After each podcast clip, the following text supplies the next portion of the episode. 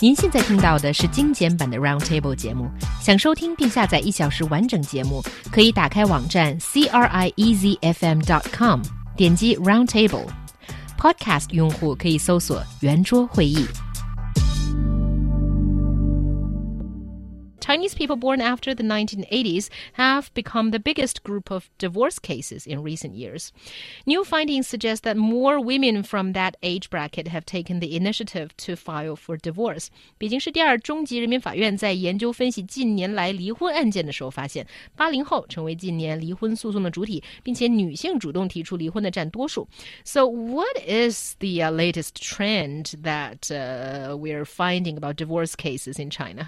Uh, it seems like the focus of this story tend to be on those who are born after 1980s and oh a lot of them are rushing for divorces but however i think that claim is not all that fair because first of all it is those who are uh, born after the 1980s they're reaching the marriageable age and divorceable age yeah well. so i mean it's, it's sort of bound to be that you know you're going to see these people um, who are settling for divorces or marriages more these days. And um, but but that being said, it just seems like also that a lot of these um, younger people seem to um, go for the divorce option maybe a little bit more than previous generations, and that is what we're seeing here, and also why we're talking about it. Yeah, I mean, you got to remember um, if we look at if we say if we look at the 1980s, it's still you know a decade range, and so the oldest is going to be about 35, 30, 35 yeah. give or take, uh, and the youngest is going to be about 24, 25. Um, and so, I mean, if we look at that that that younger um, age bracket, they were just now being eligible, in fact, under Chinese law, um, to be married. I, I, believe it's 21, 21, 22, 21, 22, something like that. And so maybe maybe they're they're only just now getting married. Maybe they've been married for a while. But I mean, if you look at that upper age bracket, they if, if they are married, they've probably been married married for a little while. And if we look at statistics, most um, most of these marriages uh, or divorces happen with less than five years of marriage. Uh, and so that kind of makes sense. Well, then of course, the 1980s are really the only ones eligible yeah. uh, for for that. Uh, and so I think that, that that we have to be very careful. To you know, it's very it's always very easy to say, oh, those '80s generation, oh, those '90s generation, um, but really, it's not it's not a character issue uh, necessarily. I think it's a changing times issue. Um, and I think it's also very significant that more women are filing for divorce. I think this does go to show um, that women are kind of waking up in a sense as to you know what type of uh, married life they would like to have.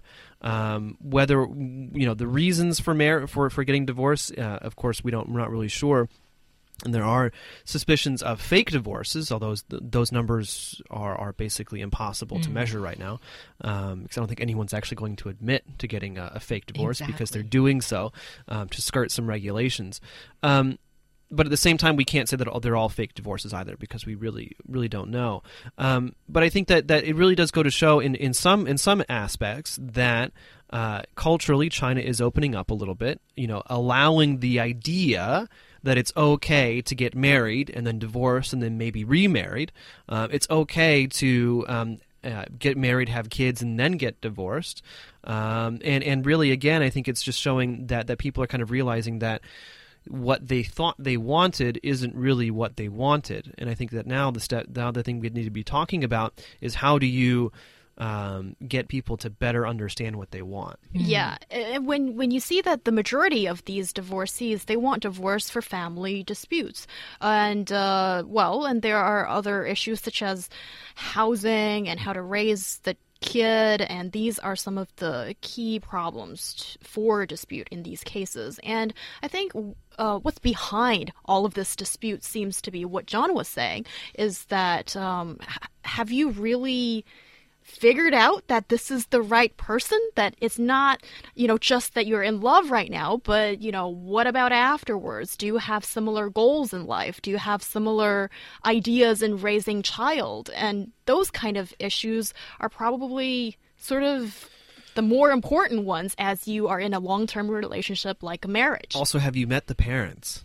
um, how mm. how how long and how well um, do you know the parents? Because that's that's the thing. I mean, again, this it's not just um, the problems. It seems like a lot of a lot of these uh, divorces. It's not just the problems between the husband and wife, but really that it seems to any any problem inside the home seems to get exacerbated by disagreements between between the in laws, uh, and especially when we're dealing with. Um, very important things like finances in this in this case in the in the form of housing. Um, so to buy, to rent, uh, how much to pay, whom who pays, uh, how much do does does each party pay, whose name goes on goes on the uh, on on the the Certificate. fungbar and, Yeah. and, and things like that. Um, you know, where does the kid go to school? How many kids are you going to have? Who's going to pay for the kids? You know, who's going to help pay for the hospital? Who's going to you know so on and so on? Who's going to pay for the kindergarten? And blah Oh, blah blah blah God, blah. John. No, exactly. Very And- practical analysis. well, I well, to this say. this is the thing. I mean, you, you look at most marriages, and the number one problem, number one, I mean, or yeah, num- number one across the board is going to be money. Right is going to be money. Uh, number two is going to be how to raise the kids. But the money is going to be the sticking point and and the place we're going to find the most disagreement uh, between couples, uh, hands down. Yeah. Uh, I, I, I mean, I dare you to find a case where, where a couple was in agreement all the time about their finances. Uh, it's for some reason raising children. There seems to be a bit more common ground, uh, and there seems to be a little bit less tension. Uh, but certainly, again, one and two finances and kids. And so you take, you know, the one child policy, which is which is of course loosening now, but still very much in effect for many of these people who are now getting a divorce there's only one kid. There's only one grandchild, four grandparents, and everyone's trying to figure out what to do, how best to raise the kid, and it's just it's untenable. I think your speech just now have probably paused the steps of marriage for a lot of people who are listening right yeah, now. Yeah, like the It's single person picture. here, and it, it really is a Well- very messy and complicated picture, and it seems like too many obstacles. It's really putting me off right now, and Well, you were never really on. Um, because of you. so anyway, so it just really seems like um, you know a ve- very complicated situation for for couples. And I just want to respond to what John you were just saying about you know the parents meddling and often just making the situation worse.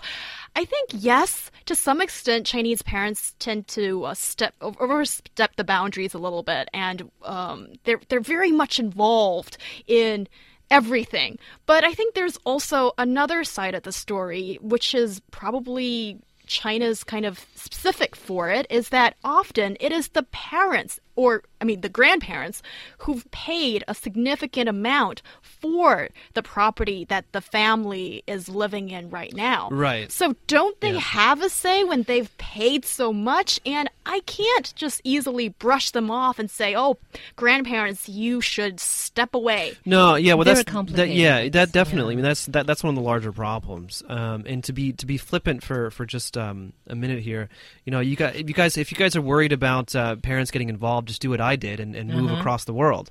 That way, you don't really have to worry about it so much. Uh, you can deal with one set of parents at a time, um, and it, seem, it seems to uh, to have worked out fairly well for me.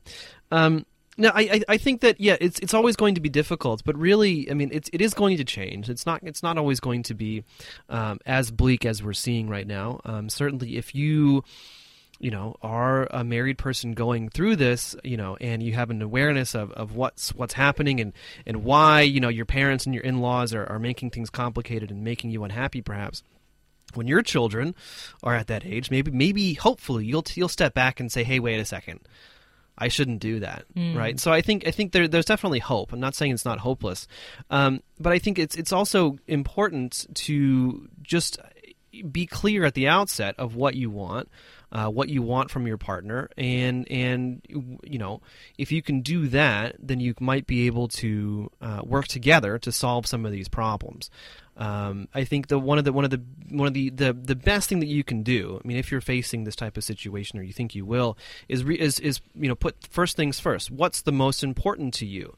Is the most important thing to you arguing with your in-laws about money, or is the most important thing to you your relationship with your spouse? Mm. And if and if the most important thing is the relationship with your spouse, then you can figure out a way to deal with your in-laws. I think it's a very good point. And uh, on theory, I agree with everything you just said. But in practice, you know, sometimes it's not impossible. You may think, and you may already have a very strong spousal relationship. But when it comes to parents, when it comes to money, and when it comes to kids, that relationship might be weakened and maybe shattered Oh, finally. no. well, then why did you get married in the first place? Well, I I mean, that, that, Didn't that- know there were that's- gonna this be is, these this, This is the thing. I mean, I, I, I, I philosophically, I, I do believe that it is every person's right to choose who they want to be with, uh, and it's it's every person's right to choose who they marry. It's every person's right to choose uh, if and when they would want to get a divorce. But I think, however, that option of divorce is taken much much too lightly, and because because divorce is too easy the marriage is taken a bit lightly as well. Uh, and so my the way that I think about it is why did you get married if you didn't want to work, right? Relationships are hard. Uh, They shouldn't be easy, and if you're not willing to work on your relationship, well, then maybe you shouldn't do it in the first place. Well, I think that's a very good way of, of thinking it through. But if people have managed to think it through, they wouldn't end up divorcing. And I think for these people, well, and for Chinese young people in general, you, I think we feel more pressure when it comes to you should get married at a certain age. And I, I You might be left over. Please don't say that, John. You know, you're not You know, it helping was it was the all women. It's the China's All Women's Federation that came up with that. Term, Yeah, they, the they didn't do a very good job here. So, also, I think here maybe is another problem that is towards marriage. Maybe you shouldn't settle for what you think is Yep. all right to marry at a certain age when you feel a little bit pressured and think about long term. If you can't stand the guy right now, I doubt you can after marriage. or if you can't, after if you children. can't, yeah, if you Oh, can't God. stand the uh, the in laws right now. Um, but I, I, anyone thinking about getting a divorce, uh, I'll leave you with one piece of wisdom Hmm. um, that someone uh, told me. Um, that they, they they told me that that the second marriage is the triumph of hope over reason. Interesting. Very well said. And uh, Wei Qingbo kind of agreed with John's previous point. He says if housing and the kid problem is a key reason in young families, would divorce solve the problems? No. Divorce seems to be a way to just escape from the family reality. And it, and, and it actually makes things a lot more complicated because then what do you do with the kid? Who has custody of yeah, the you separate the housing, the Um, car, the, the yeah, the- and and the thing is, I mean, uh, it, it really is unfortunate what China has done with with their with the marriage laws, where whoever owned the house, name was on the deed of the house before marriage, uh, keeps it after marriage. Um, certainly, that makes things a little bit simple, but the way it works out uh, is to the detriment of, of many women out there. Exactly. Or if for the women out there, if you th- are thinking about marrying a man with a house and cars and everything, you also have to think about your prospects after It- a divorce. probably you'll probably get nothing, Yeah. unfortunately.